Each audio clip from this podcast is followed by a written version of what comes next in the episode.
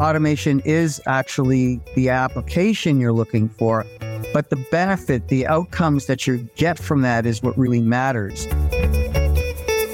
Welcome back, everyone, to the C X Pulse podcast. We're happy to have a returning guest on today's show, and we'll be discussing how to unlock the transformative power of A I in customer experience with Jon Arnold, principal at J Arnold and Associates. So, Jon, welcome back to the show. Hey, thanks, Amelia. Hi, everybody. Glad to be here for another episode of C X Pulse. And the story continues, right? It never ends, but it's always interesting. Yeah, and you always give us such great insights. And before we dive into the questions that we have prepared for today, I wanted to address the word transformative, right? This is a big word. You're not just talking about small changes here. Why choose the word transformative when it comes to A I and what it can offer organizations? Not to overhype A I. It doesn't need any help with that. But it's important for people to understand that just how next level A I's potential is. That's no guarantee we're going to get there, but we may have talked about this earlier, but the bigger picture transition we call digital transformation as the world moves on from analog pieces to digital equivalents. And that means everything, you know, physical objects, the way we talk, the way we record things, the way we just do everything. The more things become digital, the more they generate new data that is the lifeblood. It's the oxygen for A I. So when A I kind of You know, I hate to say it, but gets its hands on everything. It's driving the bus, and it can create, reinvent new ways of doing things.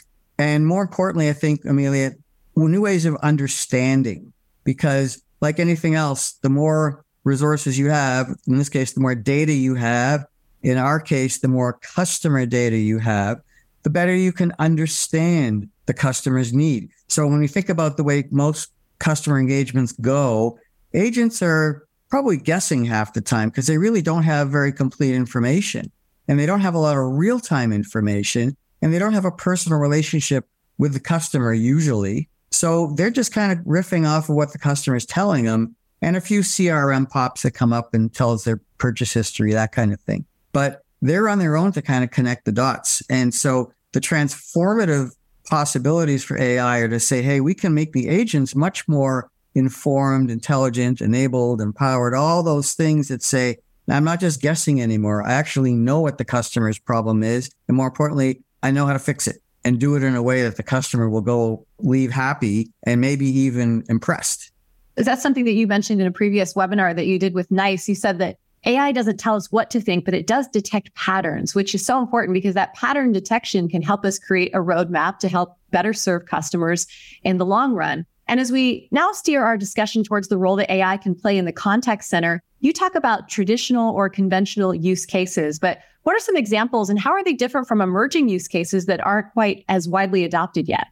So like with any kind of emerging technology, and I'll just call A I a technology for now, that's not a really accurate label, but for stuff that's new and we don't really know if it's going to be a good thing or not, we kind of go for, you know, the low-hanging fruit applications. And for A I, they're generally about two things, automation and cost reduction. Those are kind of drivers that all business leaders, they all want it. They all could use more of it. So if A I can help with those things, that's going to be the ticket for them to say, yes, let's invest in this. So when we say conventional or even traditional use case, A I has really been only on the scene about a couple of years at most. So we don't have a lot to work with here, but the established forms, that's what people generally go to. Then they start thinking, how do we reduce costs? Oh, well, we can eliminate agents, lower that labor input cost. Okay, you can do that with A I, but does that really get you where you need to be? Like the transformative piece of A I, the kind of emerging use cases, moves away from those focus areas of automation. Yeah, that's a good thing. Reduce costs. Yes, we need to do that. But what you really need to do in the world that NICE is trying to drive, C X, customer experience, if the name of the game is how do we create the best customer experiences, that's not just solved by automating a few things and taking a few costs here and there out of the process. No, it's much more about creating those great experiences that are knowledge-based, right? The agents are telling, they're not guessing. Well, now A I is really transforming things, and that's the emerging area. And it's emerging only because it's so new and most contact centers, most organizations haven't yet figured out how to draw data from across the organization that gives them that complete picture. But that's the aspiration. That's what we're trying to get to with this A I. So that's what makes it emerging still. Right. And we're working towards that holistic approach, taking in the traditional ways of doing things, incorporating A I to get to that holistic approach. A I is obviously complex for all of us, but technology aside, there are non-technical factors that present challenges for contact centers when they are adopting A I. And one that you discussed in the white paper is siloed thinking, and it doesn't just apply to A I. So how would you describe this, and why is it particularly challenging for the contact center? That's a good point to touch on. I just wanted to quickly say what I said before doesn't mean that current approaches to customer service don't work. You can still provide great customer experiences, and a lot of agents do without A I. And they say, well, I'm doing well now, and the scores reflect that, so why do I need it? Fair enough, but I think the majority of contact centers are struggling to provide that great C X. So when we come to what's getting in the way, technology is here. You guys are proving it. You know, you have the answers. But this idea of siloed thinking is a huge issue in I T circles, where this reference to the idea that, you know, data, knowledge is power, that's only useful for those who have access to it. And across organizations, of which contact centers are just one silo, business leaders, functional areas, divisions of organizations, regional offices, a lot of the, the mentality is the more I can control my data, the more power I have within the organization. So there's a tendency to kind of like keep it to yourself, not to share it because you don't see a reason to. You don't want to make yourself look vulnerable, all that kind of stuff. But there's also technical issues, because a lot of silos within organizations tend to have proprietary platforms that were never meant to integrate and share with others. So that presents a real challenge, especially for contact center, because the idea of C X as being different than customer service means you have to pull data from more sources to get that, as you say, holistic view of the customer. If all you're doing is responding to a problem, that's reactive service, you really need to know all of that stuff. But if you're thinking about what's C X, how do we really create that loyalty, that emotional attachment, all the empathy, all the good things, then, you know, you've got to have that. So the silos is, okay, guys, we have to find a way to share, because if the organization is about C X, that means the whole organization is about C X. And when you have that culture, you can break those silos down. You don't have to get rid of them, but just lower them enough that you can pull data in a meaningful way that A I can do a better job. A I is only as good as the data it has to work with. Well, and Jon, is it correct to, to assume too that every single day that you keep keeping all the data separate, those silos just keep getting deeper and deeper and harder to break down in the long term? So it's better to get started, the sooner the better. For sure. Some of this too is systemic. The demographics of business leaders, the digital immigrants, my generation, are more like coming from an analog world where technology was hardware-based. There was a lot of command and control management style that keeps everything in its own place. That's not the world today. When it's cloud, it's much more user-driven applications. That kind of basis of power isn't really sustainable anymore. So those business leaders have to think differently about being able to share, what do we have to do? You don't have to get rid of what you do, but you have to make it more accessible for kind of the bigger cause of doing that. So that's a challenge in itself. And again, the vendors like NICE bring that solution and say, hey guys, if you want the benefit of this, you have to think a little differently here, right? How do you break those silos down in a way that you can trust it and say, ah, we're better off doing this. Okay, we'll open up the gates a little bit for that. Then you have a path. Exactly. And creating that path is where it all starts, getting to that new data and finding those new patterns. Most of what we hear with A I for the contact center pertains to C X and improving customer service. That's certainly a valid focus, but you also talk about the importance of A I for improving the agent experience, along with how that complements C X. So let's unpack that a bit. Sure. So this is an ongoing theme as the concept of customer service evolves. It's becoming that word holistic again, figures into it, where customer satisfaction isn't just a matter of give agents the tools and they'll be fine, because nobody leaves school saying, I want to be a customer service agent. It's not generally a career path of choice. So attracting good people to this sector means you can't be that choosy, and you've got to make it a job that they actually can be good at and enjoy and be rewarding. A I tools give a lot more possibility to the agents to do that, because basically, is, you know, we've established clearly that there's a good connection between when agents are empowered and could do a good job, C X is going to improve, right? And it's just not a matter of giving them the tools. They have to be viewed as partners in this. They've got to be trained properly, compensated properly, and made to feel that these tools are there to make their jobs easier and better, not to replace them. Because if they view A I as a threat, why would I train my replacement? This is what's happening in the world of Uber. The drivers just don't know it yet, but once they have enough data, they don't need the drivers anymore. Autonomous vehicles will replace them, and then Uber will be really profitable. But you know what I'm saying? The more data, the more value these applications can have. And again, it's all about that agent experience. When they feel like, oh, look at all this stuff I have. I really know what this customer needs. That turns into a much more enjoyable experience for the agent. They're making a difference and they feel valued, all those good things. That agent experience will absolutely drive better C X. Yes. And in the past, we've used that analogy of having a co-pilot at your side. Everyone likes to have that backup, that support to know, yes, I'm on the right track. I'm going in the right direction. I have to imagine that would help with agent retention long-term as well, if they feel like they're not on their own or working towards finding their replacement, as you said.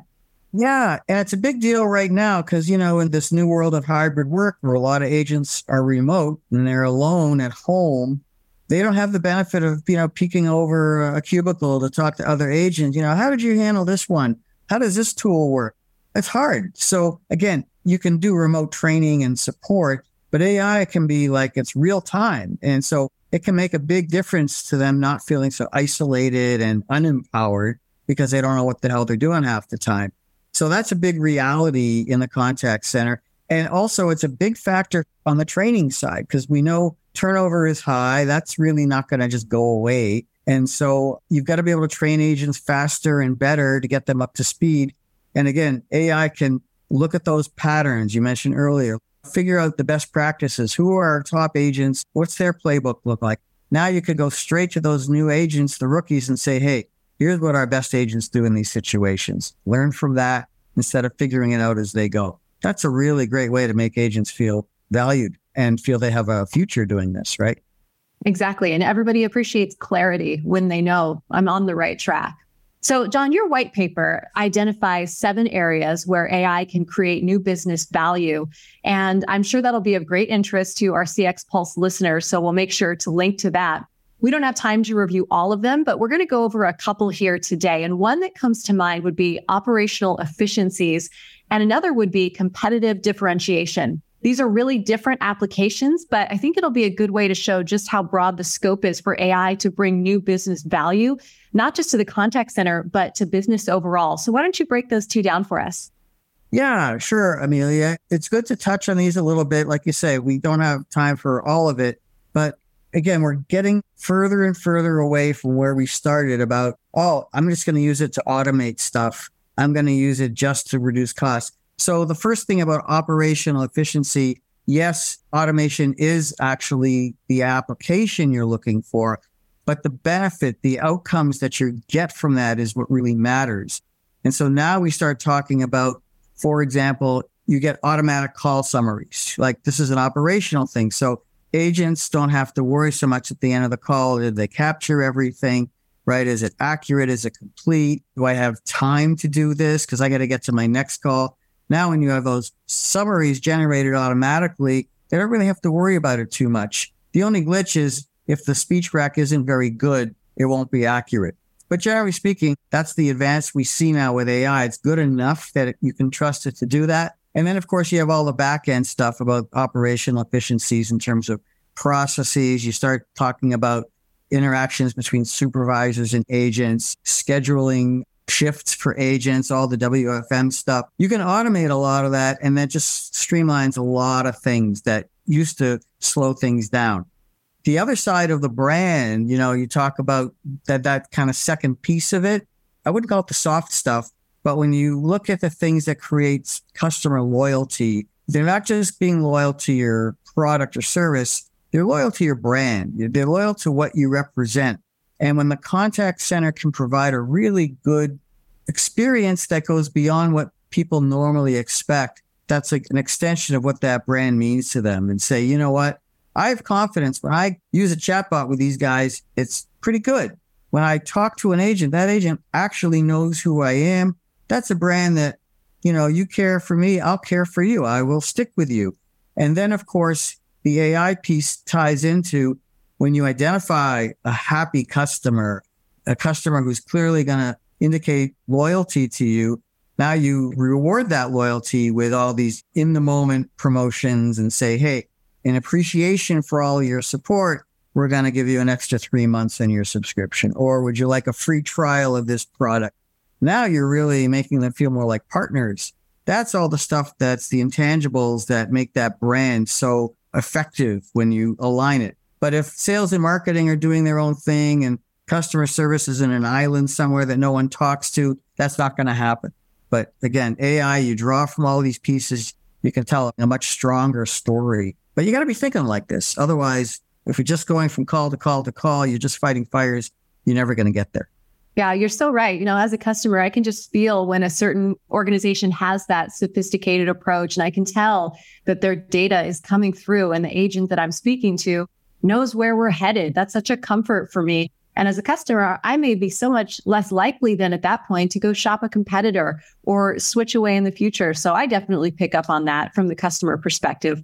Jon, I have to say, you're so great to talk to about all this. You humanize it so much and you're giving us so much insight. As we wrap up, and thank you for your time, why don't you let our listeners know where they can check out your white paper and maybe learn a little bit more about you as well? Okay, well, thank you. I do appreciate that, Amelia. Yeah, tech can be pretty daunting.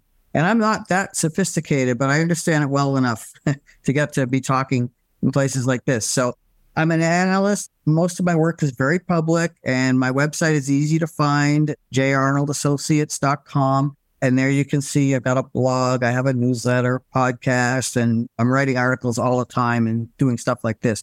The white paper itself, you can find it on my website, but more importantly, you can find it on NICE's website. I'm sure it's in the resources section where you can get a download to access it. Easy to find. And for what it's worth, there's more white papers in the works. So there's more to come, and hopefully we'll cover those in future C X Pulse episodes. Absolutely. I look forward to our next conversation. Jon, thank you so much for being here. Okay, you're welcome. And thanks all for listening. Thank you so much for joining us on the C X Pulse podcast. Stay tuned for upcoming episodes. And if you enjoyed today's episode, please subscribe and leave a five-star review. This podcast is brought to you by NICE, the world's leading cloud C X platform. Go to nice dot com to learn more about our innovative and comprehensive end-to-end C X solutions. That's nice dot com.